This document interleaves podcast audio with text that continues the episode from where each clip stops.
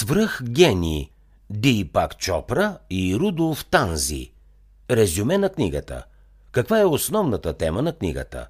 Свръхгени на Дипак Чопра и Рудолф Танзи е научен и духовен преглед на епигенетиката, област, която изучава факторите на околната среда, които променят експресията на гените – Метилирането на ДНК, например, може да деактивира гените чрез прикрепване на метилови групи към хромозомите.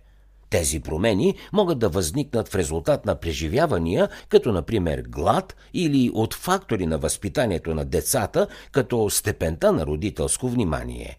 Подобни промени могат да позволят на организма да се адаптира в рамките на едно поколение или в рамките на живота на един индивид – за разлика от вродените заболявания, които са с пълна пенетрация, характеристиките, повлияни от епигенетиката, са по-трудни за прогнозиране.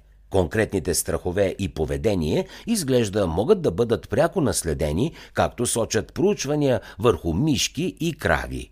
Един източник на пряко влияние върху експресията на генома е микробиомът, микробите населяващи храносмилателния тракт. Промяната на обстоятелствата, които изменят експресията на гените положително, включва намаляване на стреса и управление на здравето. Начинът на хранене може да увеличи възпалението, което компрометира имунния отговор и е свързано с развитието на болестни прояви. Диета с по-малко преработени храни с високо съдържание на мазнини намалява възпалението и отделянето на токсини в червата – Стресът, например, влияе пагубно на здравето, независимо от източника му, но той може да бъде намален, когато човек има съзнанието за това, което го причинява, дори при ниска интензивност намалява вероятността от сърдечни заболявания и диабет. Размишленията и молитвите имат широк спектър от ползи, включително облегчаване на стреса и способност за по-добро взимане на решения – Недостатъчното количество и качество на съня имат незабавен ефект върху когнитивната функция. Развиването на емоционална интелигентност също спомага за намаляването на нивата на стрес и позволява по-добра организация на приоритетите. Клетките и гените демонстрират рудиментарен интелект, който е отделен от мозъка. Интелектът може да не е обвързан изключително и само с мозъка – Както изследванията на дезоксирибонуклиновата киселина, така наблюдение на следствията от духовни практики предполагат, че той е подвижен или е разпределен на няколко места. Какво още ще научите от книгата Свръхгени? Епигенетиката изследва как факторите на околната среда влияят върху експресията и унаследяването на гените – Метилирането е предполагаем механизъм за епигенетична промяна. Някога гените се смятаха за цялостния план, на базата на който един организъм се развива.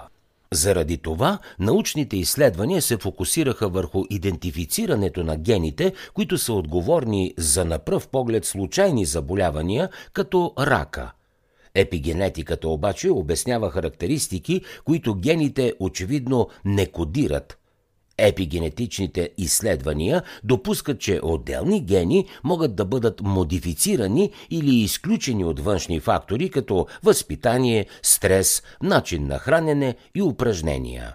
Отрицателни събития или нездравословни навици, например, могат да накарат метиловата група да се прикачи към определен набор от ДНК базови двойки и да ги деактивира. Този процес се нарича метилиране на ДНК – вече има предложени форми на епигенетична терапия, които форми включват начини за управление на метилирането на ДНК, за да се предотвратят, например, проблемите с очите, проистичащи от диабета. Стойността на картографирането на целия човешки геном може да бъде преразгледана в светлината на откриването на епигенетиката и асоциациите и ефектите на епигенома – така, например, влиянието на епигенетиката върху генома може да каже на учените много за происхода на специфични черти, включително и тези, считани до сега за етнически маркери. За да чуете още резюмета на световни бестселери, свалете си приложението Бързи книги безплатно още сега.